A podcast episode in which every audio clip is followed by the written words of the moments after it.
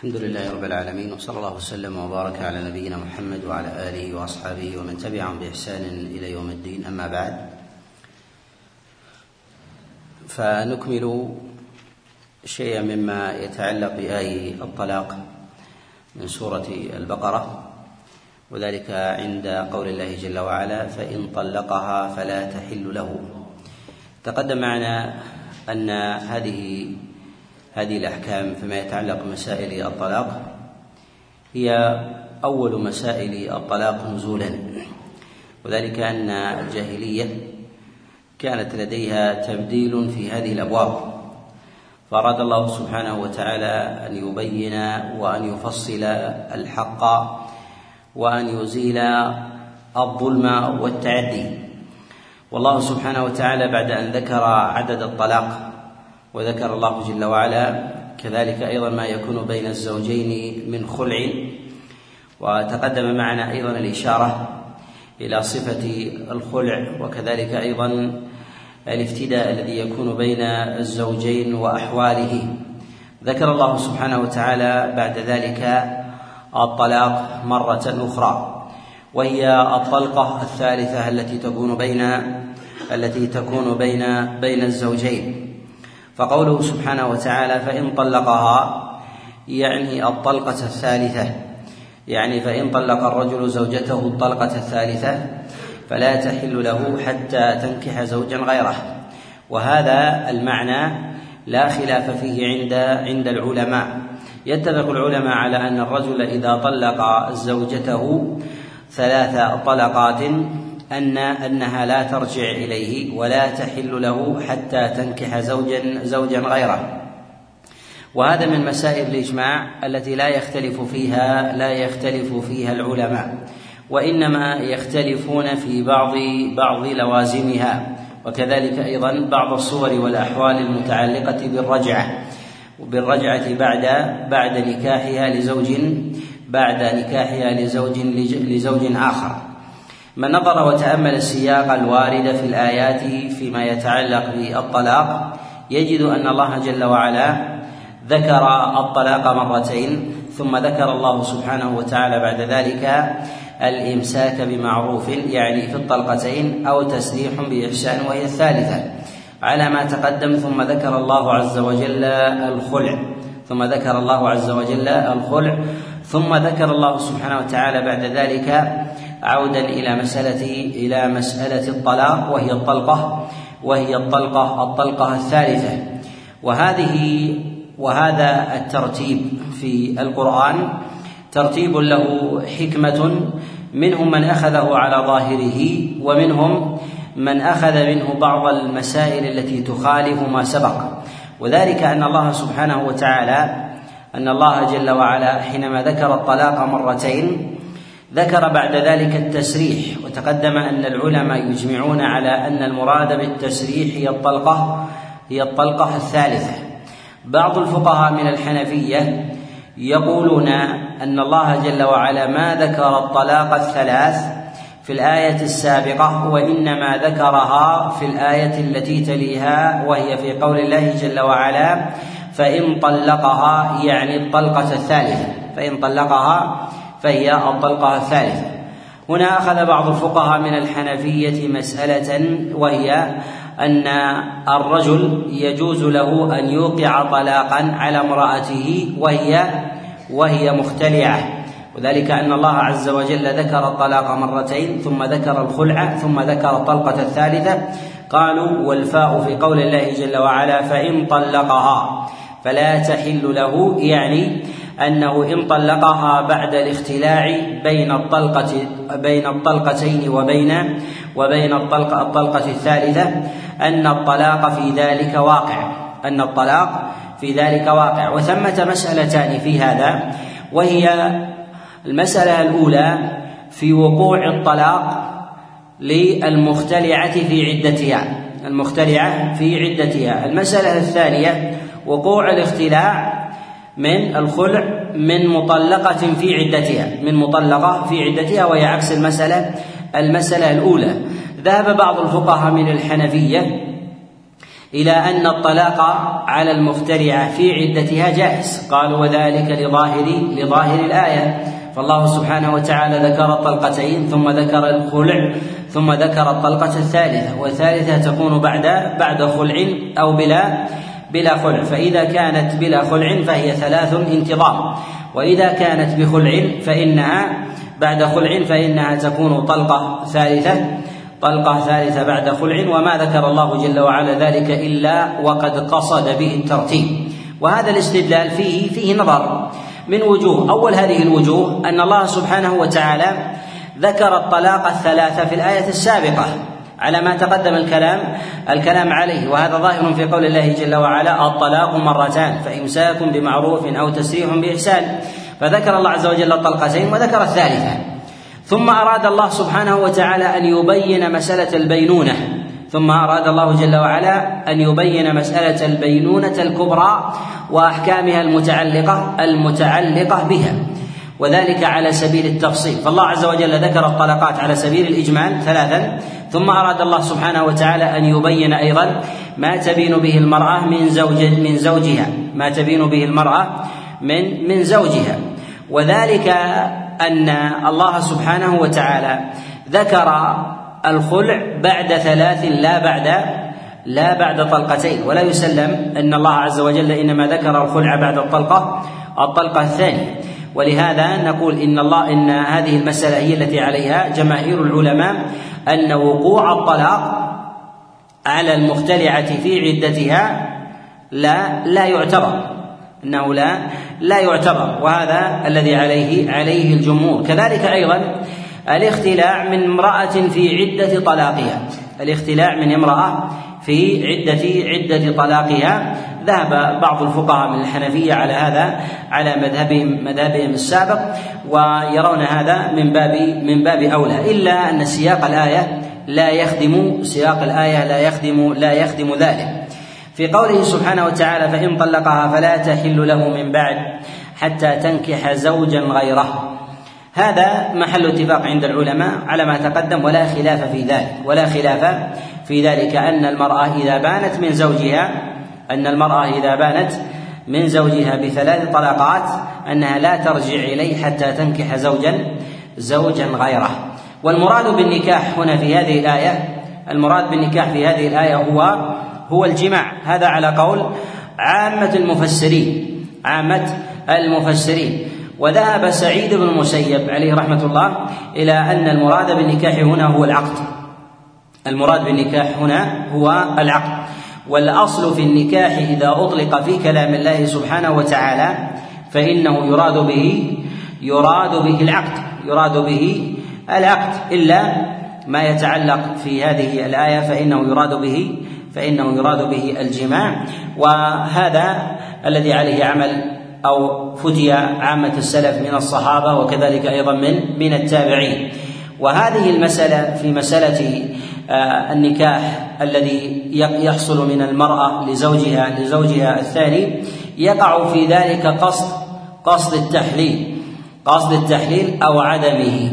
أما إذا كان ذلك بعدم أي أن الرجل إذا تزوج المرأة أو تزوجت المرأة بعد زوجها الأول زوجا آخر ثم أرادت أن ترجع إلى زوجها ولم يكن ثمة قصد فلا خلاف عند العلماء فلا خلاف عند العلماء بصحة ذلك وإباحته بصحة ذلك وإباحته وإنما النظر في ذلك عندهم هل الأولى أن ترجع أو لا؟ أو لا ترجع في ذلك من جهة من جهة بقائها على استقامة مع زوجها مع زوجها الأول. وذلك لأن الله عز وجل قد جعل للزوج آه، ثلاث ثلاث طلقات ومنها في الغالب أنه إذا حصل هذا بين الزوجين أن لا يستقيم فيه أمرهما في الغالب إلا في أبواب إلا في أبواب ضيقة. كذلك أيضا فإن الله سبحانه وتعالى إنما جعل الرجل الثاني الذي يتزوج المرأة بعد طلق بعد طلق بعد تطليقها ثلاثا أوجب أن يجامعها أوجب الله عز وجل أن يجامعها. لماذا؟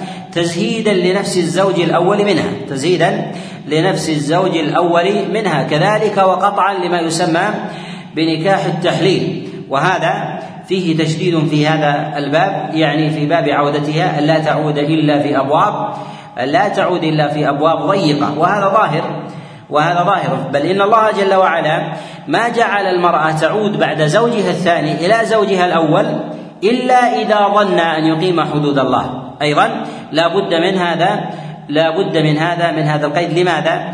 لأنه في الغالب ألا يقيم في الغالب أن لا يقيم حدود الله سبحانه وتعالى لماذا؟ لأن الله جل وعلا قد جعل بين الزوجين عددا من الطلاق طلقة الأولى ثم الثانية ثم كانت الثالثة ثم وقع بعد هذه الثالثة زواج زوج ثم بعد ذلك الرجوع فما استقامت معه من قبل فلا يستقيمان في الغالب في, في الغالب من, من بعد وإن كان العلماء يتفقون على جواز على جواز رجوعها إلا أن تضييق الشارع في هذا الباب أمارة أمارة على على ندرة إقامة الأمر بينهما. إقامة الأمر الأمر بينهما. وأما ما يتعلق بنكاح المحلل والمراد بذلك أن الرجل يتعمد الزواج بامرأة ليحللها لزوجها الأول. ونكاح التحليل كبيرة من كبائر من كبائر الذنوب. وذلك أنه قد جاء لعنه في كلام رسول الله صلى الله عليه وسلم. وذلك كما جاء في حديث عبد الله بن مسعود كما في السنن وغيره. قال رسول الله صلى الله عليه وسلم لعن الله المحلل والمحلل له. يعني لعن الله عز وجل من تواطأ على ذلك. لعن الله عز وجل من تواطأ على ذلك وهم ثلاثة المحلل ومن حلل له وهما الزوجين إذا تواطأ تواطأ في ذلك وهذا يشملهما اللعن. والأصل أن اللعن إذا جاء في كلام الله أو في كلام رسول الله صلى الله عليه وسلم فإنه يقع على كبيرة في أقل الأحوال. يقع على كبيرة في أقل في أقل الأحوال. ولكن بالنسبة لنكاح المحلل إذا قلنا أن رجلا تزوج امرأة بقصد إعادتها إلى زوجها إلى زوجها الأول قلنا بتحريمه. فهل ترجع إليه بذلك؟ نقول هذا يتفرع عن مسألة قبل ذلك وهي صحة العقد أصلا. هل العقد في ذلك صحيح إذا تزوج الرجل امرأة امرأة بقصد تحليلها لزوجها؟ هذه المسألة هي من مواضع الخلاف. هذه المسألة من مواضع الخلاف. اختلف العلماء في هذه المسألة. منهم من قال إن النكاح في ذلك باطل. إن النكاح في ذلك في ذلك باطل. وذهب إلى هذا الإمام مالك رحمه الله وهو قول لأبي حنيفة وهو قول لأبي لأبي حنيفة. وهذا النكاح باطل بمعنى أن وجوده كعدمه أن وجوده أن وجوده كعدمه. ولا بد حتى لو أراد الزوج أن يبقى عند هذه الزوجة ولو بيت النية أن يعيد إلى زوجها. فرأى فرأى الزوجان أن يبقيا. هل يبدأ بعقد جديد؟ نقول هو عقد باطل على الأرجح هو عقد باطل ويجب عليه أن يعيد العقد بشروطه أن يعيد العقد العقد بشروطه. والقول الثاني قالوا بصحة العقد مع تحريمه. قالوا بصحة العقد مع تحريمه. وهذا قول أيضا آخر لأبي حنيفة وقال به محمد بن الحسن وأبو يوسف من أصحاب أبي حنيفة عليه عليه رحمة الله. وهما لا يخرجان عن قول العلماء بالتحريم ولكن يريان صحة العقد. يريان صحة العقد.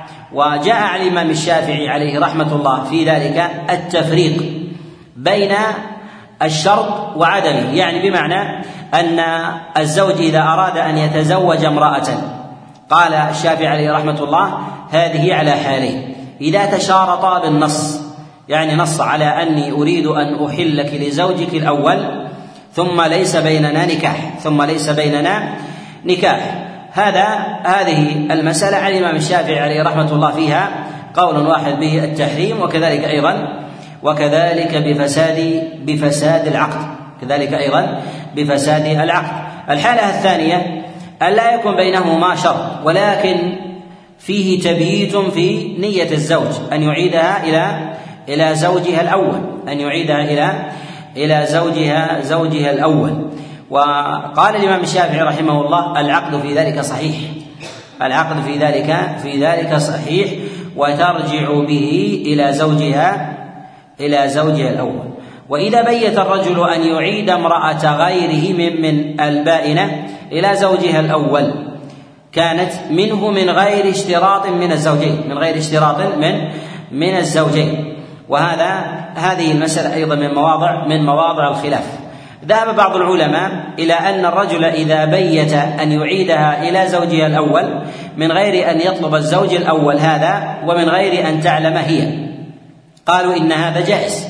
وجاء هذا عن بعض الفقهاء وهو قول لإبراهيم النخعي من من السلف. قول لإبراهيم النخعي من السلف وقال به يحيى بن سعيد وقال به أيضا ربيعه ربيعة الرأي. والأرجح في ذلك عدم جوازه. أرجح في ذلك عدم عدم جوازه. لأمور منها أن الشارع إنما ضيق عودة المرأة إلى زوجها عودة المرأة إلى زوجها الأول إلا بهذه بهذه الشروط وجاءت السنة في ذلك أيضا التشديد أن يكون بجماع صريح. أن يكون بجماع بجماع صريح. وهذا التشديد ينافيه مثل هذا هذا الأمر الذي يبيته الزوج أن يعيدها إلى زوجها إلى زوجها الأول. ثم أيضا الأمر الثاني أن الزوج الثاني إذا بيت ذلك هذا يفتح بابا إلى إلى مسألة التعريض من الزوجين من يعيدهما إلى بعض. وذلك بأن يتحدث مثلا الرجل أو الزوجة أنها تريد زوجها الأول ولكن لا حيلة لها في ذلك ولو كان ثمة رجل من غير أن تعين في ذلك أمرا وهذا ينقض الحكم ينقض الحكم الشرعي ويفتح بابا من أبواب من أبواب التحايل على الشريعة.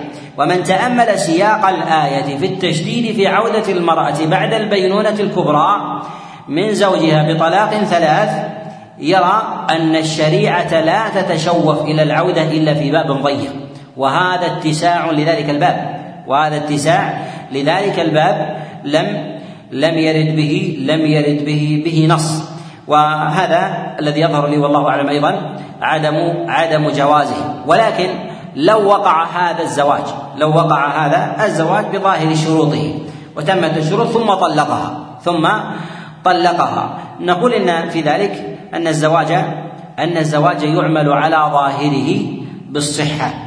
وكذلك أيضا تعود به إلى إلى زوجها زوجها الأول. تعود به إلى إلى زوجها الأول. وذلك أن أحوال الأزواج يعني الثاني في أمثال هذه الأمور وتبييت النيات هو أمر خارج عن إرادتهما. أمر خارج عن عن إرادتهما. ولكن الأمر يتعلق ولكن الأمر يتعلق بالزوج الثاني لا بالزوجين السابقين لا بالزوجين السابقين. وبعض العلماء يشدد في هذه المسألة ويقول إن أن إنه إذا بيت أحد الثلاثة الزوج الأول والثاني وكذلك الزوجة العودة وأصبح ذلك موجودا في نفوسهما فإن النكاح في ذلك باطل وهو حرام. أن النكاح في ذلك باطل وهو حرام. وهذا مروي عن بعض السلف وهو قول وهو قول القاسم ابن محمد عليه عليه رحمة الله.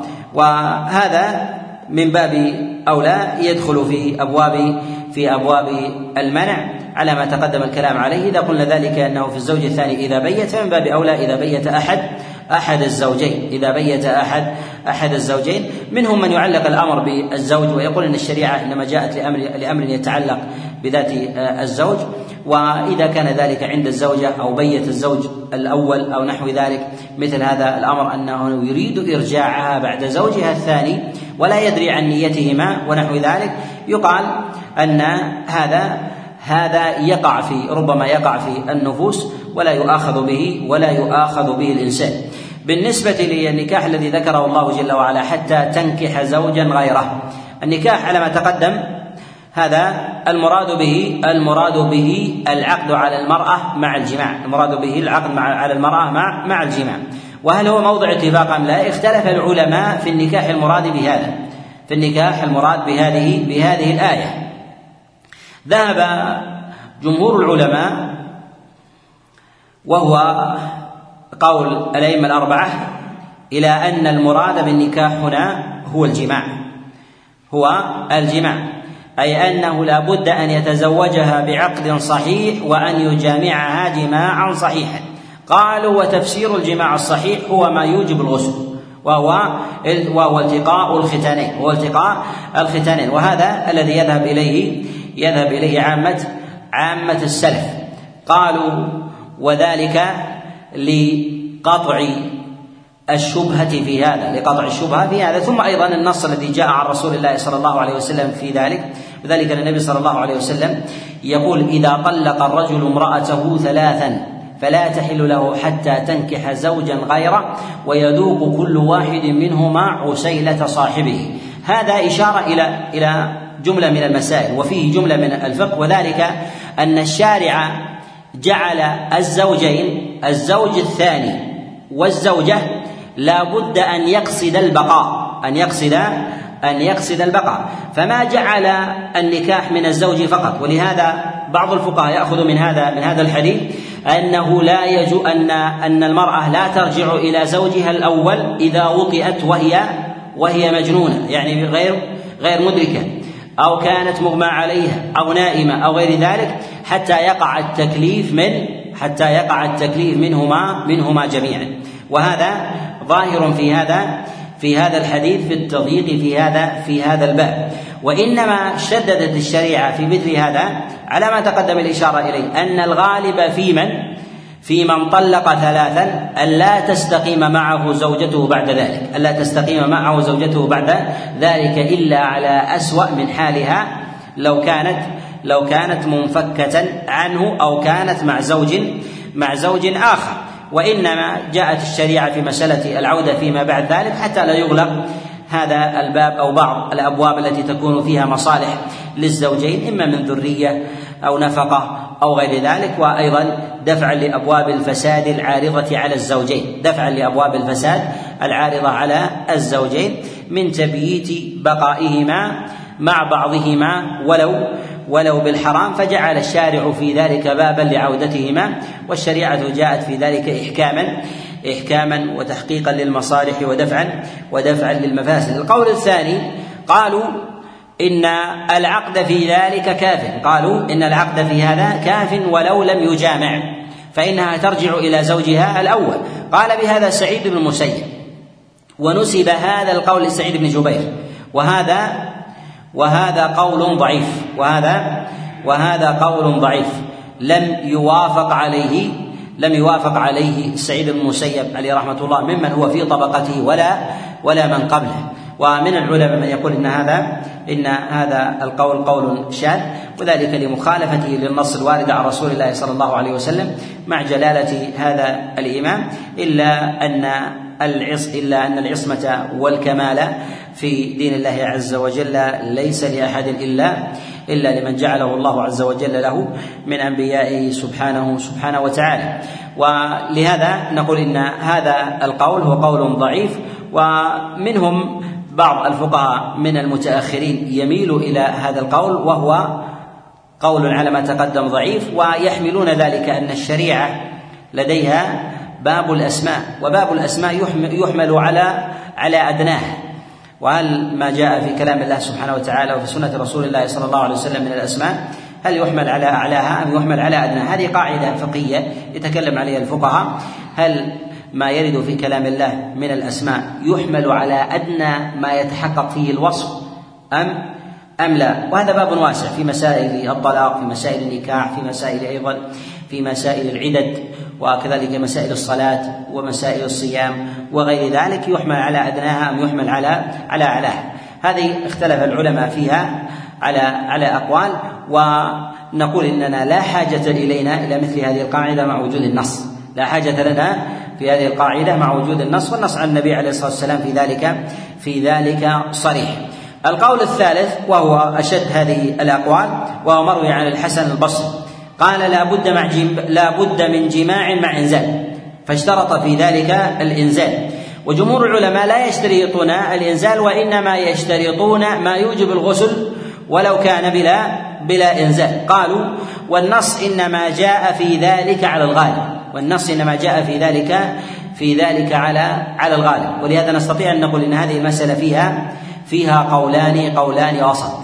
القولان في ذلك ما جاء عن الحسن بن سيرين والوسط في ذلك ما جاء عن جماهير الفقهاء وهو قول الأئمة الأربعة وعامة المفسرين المراد بذلك هو الجماع الذي يوجب يوجب في ذلك الغسل ويقام على صاحبه الحد لو كان لو كان في حرام لو كان في حرام وهو أيضا ما يفسد به حج حج الرجل والمرأة في حال في حال الإحرام ولو لم ولو لم ينزل.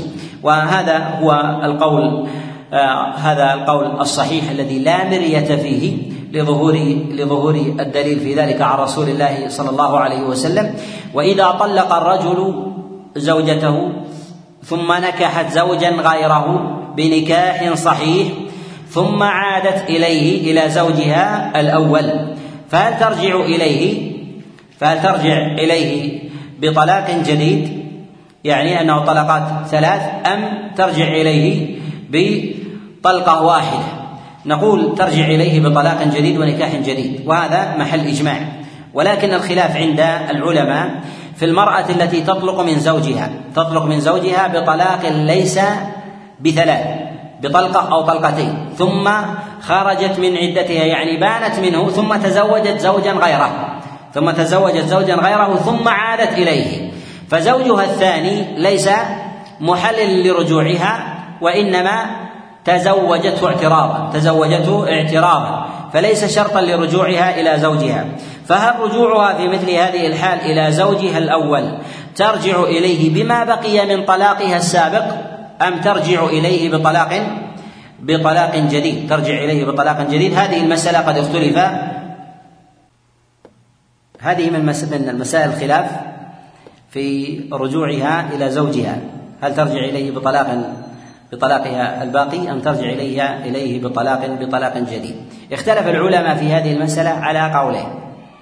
ذهب جمهور العلماء وهو قول الأئمة الأربعة وهو قول الأئمة الأربعة أنها ترجع إلى زوجها بما بقي من طلاقها. بما بقي من طلاقها. قالوا باعتبار أن الزوج الأول لا أثر له. لا أثر له. ووجوده كعدمه. ووجوده كعدمه. وذلك أنه لو تزوجت زوجا ثاني بعد زوجها الأول وثالث أن هذا لا أثر ولا قيمة له ولا قيمة له فكأنها قد بقيت بعد زوجها بلا بلا زوج ثم رجعت إليه. فهل ترجع بما بقي من طلاقها أم ترجع بطلاق جديد؟ ترجع بعد ذلك بما بقي من طلاقها بما بقي من طلاقها وهذا قول الأئمة الأربعة. وهذا مروي عن عمر وعلي بن أبي طالب وغيرهم من أصحاب رسول الله صلى الله عليه وسلم. القول الثاني في هذه المسألة قالوا ترجع إليه ترجع إليه بطلاق جديد كما رجعت إليه بنكاح جديد. وهذا التعليل فيه نظر وهذا التعليل فيه فيه نظر. وذلك أن رجوعها إليه بنكاح جديد ترجع إليه بنكاح جديد ولو كانت بغير ولو كانت بلا زوج ثاني. بلا زوج ثاني. فرجوعها بنكاح جديد لا يعني رجوعها بطلاق بطلاق جديد. فلو رجعت إليه من غير زوج لما قلنا أنها ترجع بما بقي بطلاق جديد وإنما نقول أنها ترجع بطلاقها بما بقي من من طلاقها. ذهب إلى هذا القول أصحاب عبد الله بن مسعود. ذهب إلى هذا القول أصحاب عبد الله بن مسعود وذلك كعلقمة والأسود وأبي الأحوص وغيرهم وأيضا آه، مروي عن بعض الفقهاء من أهل الكوفة. ويستثنى من هذا عبيدة السلماني من أصحاب عبد الله بن مسعود فإنه يقول بما يقول به بما يقول به الجماهير. وذلك أن المرأة ترجع إلى زوجها إلى زوجها الأول بما بقي من طلاقها. قد روى ابن أبي شيبة في كتابه المصنف من حديث الأعمش عن إبراهيم النخعي قال كان أصحاب عبد الله بن مسعود عليه رضوان الله يقولون يقولون الزوج الثاني أولى بهدم الاثنين من من الثلاثة. وفي هذا أنهم يرون أن سبب رجوع المرأة إلى زوجها الأول في حال البينونة الكبرى بالطلاق الثلاث إذا رجعت إليه أن سبب رجوعها بالثلاث هو الزوج الثاني. فإذا الزوج الثاني أسقط الثلاث فمن باب أولى يسقط يسقط الاثنتين ويسقط الطلقة. الطلقة الواحدة من باب من باب أولى. وهذا تعليل النظري لا حاجة إليه. وهذا تعليل في النظر لا حاجة لا حاجة إليه. وذلك أن وذلك أن مثل هذا لا يعلق بمجرد وجود لا يعلق بمجرد وجود الزوج ولكن الله سبحانه وتعالى علق الرجعة وما علق الطلاق. الله عز وجل علق الرجعة وما علق علق الطلاق. ولو علق الأمر بالطلاق لقلنا برجوعها بطلاق جديد وإنما الله سبحانه وتعالى قيد ذلك قيد ذلك بالرجعة والرجعة في ذلك ترجع إليه على حالها السابق. إذا لم يكن طلاقا بائنا وإما أما إذا كان في ذلك الطلاق بائن فإنها ترجع إليه بأمر جديد وهذا العلة في ذلك في ذلك تختلف. وقوله جل وعلا حتى تنكح زوجا غيره حتى تنكح زوجا زوجا غيره. ثمة مسائل من هذه المسائل وهي مسألة الرجل إذا تزوج كتابية. الرجل إذا تزوج تزوج كتابية. ثم طلقها بانت منه وطلاقها في ذلك ثلاثة. ثم تزوجها بعده كتابي من أهل ملتها. فهل زواج الكتاب بها يحلها لزوجها الأول أم لا؟ نقول يحلها وذلك لأنه زواجهم فيما بينهم أحله الله جل وعلا أحله الله سبحانه وتعالى عليهم وأحل الله جل وعلا زواج المسلم منهم. فهو زواج صحيح في الحالين فهو زواج صحيح في في الحالين وهو من النكاح وكل نكاح صحيح. وقع بين بين الزوج والزوجة الزوج الثاني والزوجة فيرجع في ذلك إلى يرجع في ذلك إلى الزوج الأول على ما تقدم ما تقدم تفصيله. وإذا تزوج الرجل أمة وإذا تزوج الرجل أمة وهذه أيضا من المسائل إذا تزوج الرجل أمة ثم طلقها البتة بانت منه ثم طلقها ثلاثا. على قول أو طلقتين على على القول الآخر. فخرجت فخرجت منه. فلا تحل له بعد حتى تنكح زوجا غيره. لما طلقها ذهب إليها واشتراها. وشراؤه لها حولها حينئذ من زوجة إلى إلى أمه. هل يجوز له أن يطأها أم لا؟ يطأها بكونها سرية. وهل له أن يت... هل له أن يتزوجها؟ نقول في ذلك أنه لا يحل له أن يطأها ولو سرية. لا يحل له أن يطأها ولو ولو سرية. ولو اختلف ولو اختلفت في ذلك الحال. ولو اختلفت في ذلك الحال. وذلك لأن الله جل وعلا حينما أحل النكاح بالعقد بين الزوجين وأحله أيضا بالنسبة للأمة أحله والمقصود من ذلك واحد. أحله الله جل وعلا والمقصود من ذلك من ذلك واحد فيشتركان في العلة. يقول بالتحريم الأئمة عليهم رحمة الله وهو قول عامتهم وذهب إلى هذا الأئمة الأربعة إلى المنع. إلى المنع أنه ليس له أن يجامعها ولو اشتراها ما دام أنها بانت منه وقد تزوجها وهي أمة ولو اشتراها بعد بعد ذلك حتى تنكح زوجا زوجا غيره. جاء عن بعض السلف الجواز في ذلك وهو مروي عن عبد الله ابن عباس ومروي أيضا عن عبد الله بن عمر. الجواز أن ترجع المرأة ترجع الأمة إلى الزوج بصورة أمة لا بصورة لا بصورة زوج لا بصورة الزوج له. وهذا قول ضعيف. يستدلون بعموم قول الله جل وعلا وما ملكت أيمانكم؟ قالوا فهي داخلة إليه في ملك اليمين ولم تدخل إليه في باب في باب الزوجية فلماذا يحرم؟ والله جل وعلا قد أحلها والله جل وعلا قد أحلها. ولكن نقول إن ملك اليمين لا يحل المرأة على إطلاقه فلو أخذنا بهذا العموم لأجزنا للرجل إذا ملك ذات محرم من محارمه أن يطأها لعموم هذه الآية. مما يدل على أن ملك اليمين في ذاته لا يحل حلالا ولا يحرم حراما ما لم لا ما لم تتوفر الشروط وتنتفي في ذلك في ذلك الموانع. والموانع التي اشتركت في هذا وأنه طلقها زوجة فلا تحل له من بعد حتى تنكح زوجا غيره. كذلك أيضا فإنه من الموانع إذا كانت ذات محرم إما بنسب أو برضاع. إما بنسب أو أو رضاع فلا يجوز له أن يطعها لعموم قول الله جل وعلا وما ملكت وما ملكت أيمانكم. وهذا هو القول الصحيح في ذلك أنها لا تحل له حتى تنكح زوجا حتى تنكح زوجا زوجا غيره. وفي قول الله سبحانه وتعالى فإن طلقها فلا جناح عليهما أن يتراجعا. يعني فإن طلقها زوجها الثاني فإن طلقها زوجها زوجها الثاني. وهذا الطلاق سواء كان طلاقا رجعيا أو كان طلاقا بائنا. سواء كان طلاقا رجعيا أو طلاقا بائنا فإذا خرجت من عدتها جاز لها أن ترجع إلى زوجها جاز لها أن ترجع إلى زوجها الأول. فلا يجب في ذلك أن تطلق من زوجها الثاني طلاقا بائنا بائنا بالثلاث. بل لو طلقها طلقة واحدة ثم أنظرها حتى خرجت من عدتها جاز لها وذلك لأن الآية عممت. الآية عممت في ذلك ولم تشترط البينونة البينونة التامة وهذا أيضا من المسائل التي لا خلاف فيها لا خلاف فيها عند الأئمة عليهم رحمة الله. قال فإن طلقها فلا جناح عليهما أن يتراجعا. يعني الزوج الأول وزوجته التي تزوجت بعده. فلا جناح عليهما أن يتراجعا. ذكر هنا الرجعة بينهما مما يدل على أنه لا بد لا بد من أن يكون ذلك بعقد جديد وألا يرجع إليها بعقدها الأول. ولا بد من الإتيان بالشروط التامة وهذا أيضا من المسائل التي لا خلاف فيها لا خلاف فيها عند عند العلماء.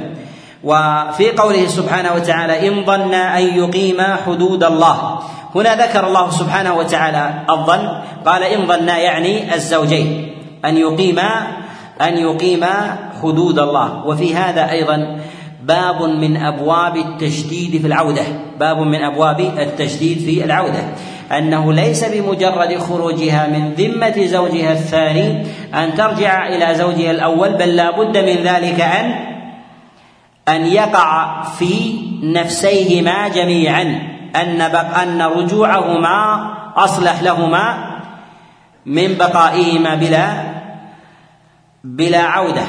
وهذا ظاهر في هذه الآية. وهذا يرشد إلى ما تقدم الكلام عليه أن الشريعة إنما جعلت للزوج هذا العدد من الطلقات وهن الثلاث فيه إشارة إلى أن الطلاق إلى أن العودة بعد ذلك قلما تستقيم فيه يستقيم فيه الأمر يستقيم فيه الأمر. ولهذا شدد بعد ذلك إن ظن أن يقيم أن يقيم أن يقيم حدود الله.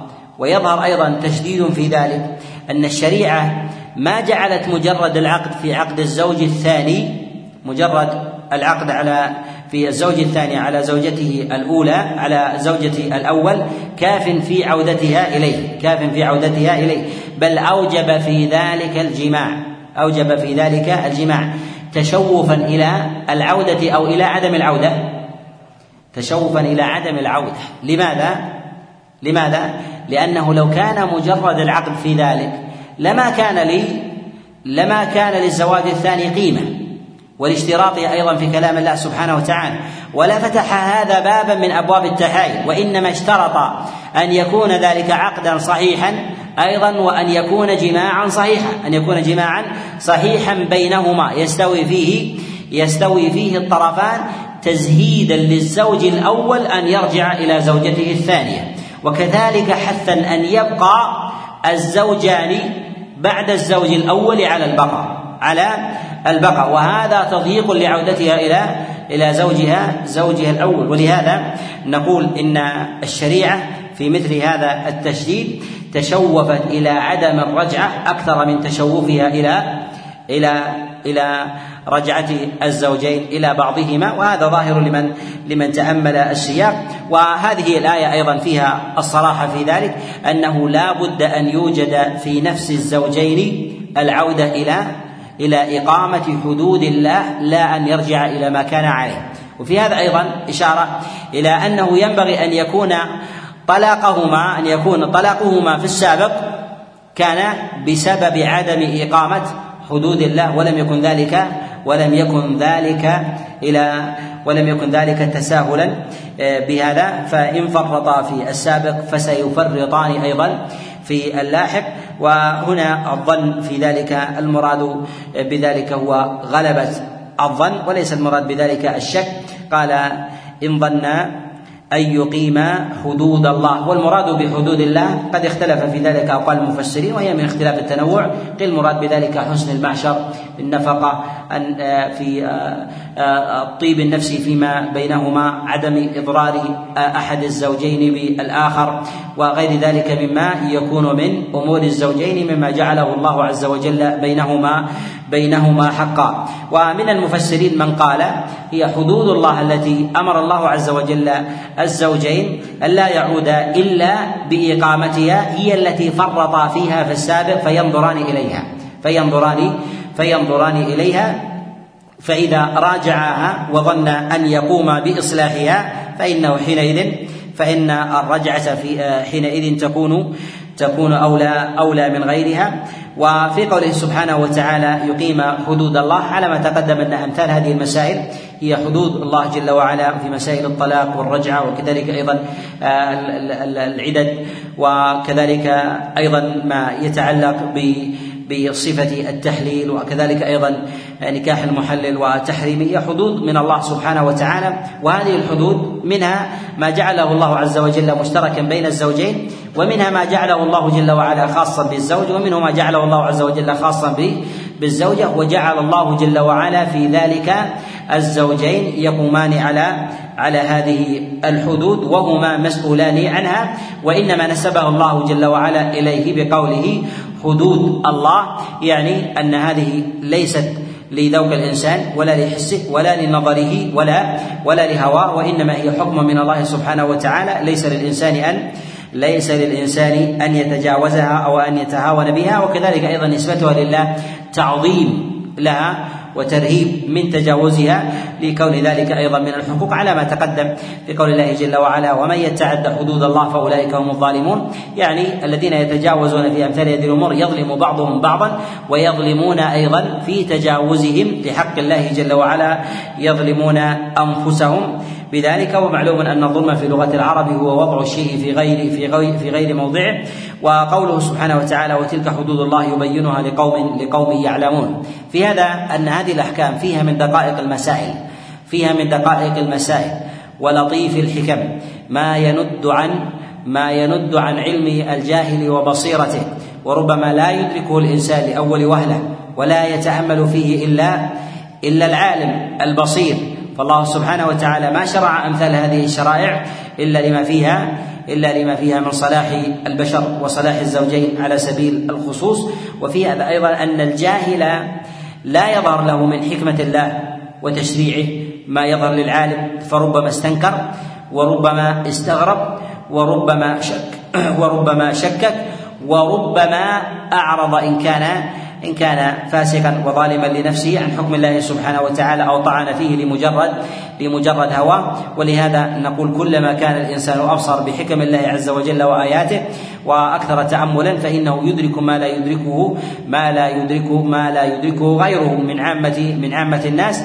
والله جل وعلا ما ختم ذلك في قوله يبينها لقوم يعلمون يعني أن بيانها لأهل الجهل وقاصر العقل ضعيف لعدم إدراكهم إدراكهم لها كذلك أيضا فإن في هذه الآية إشارة إلى أن مصالح الناس وطمع النفوس يغيب المصالح من أمر الله جل وعلا. المصالح من أمر الله. فربما إذا كان لأحد الزوجين حظ في الآخر ومطمع في الآخر غاب عنه غاب عنه حكم الله سبحانه وتعالى. والعلة من وضع هذه الحدود. وذلك أن الله جل وعلا أراد بذلك أن يقطع شح النفوس وأن يقطع طمعها فيما بينها فتظلم بعضها لشره لشره في بعض. ولهذا جعل الله سبحانه وتعالى ذلك أيضا بينا. ثم أيضا في قوله جل وعلا وتلك حدود الله.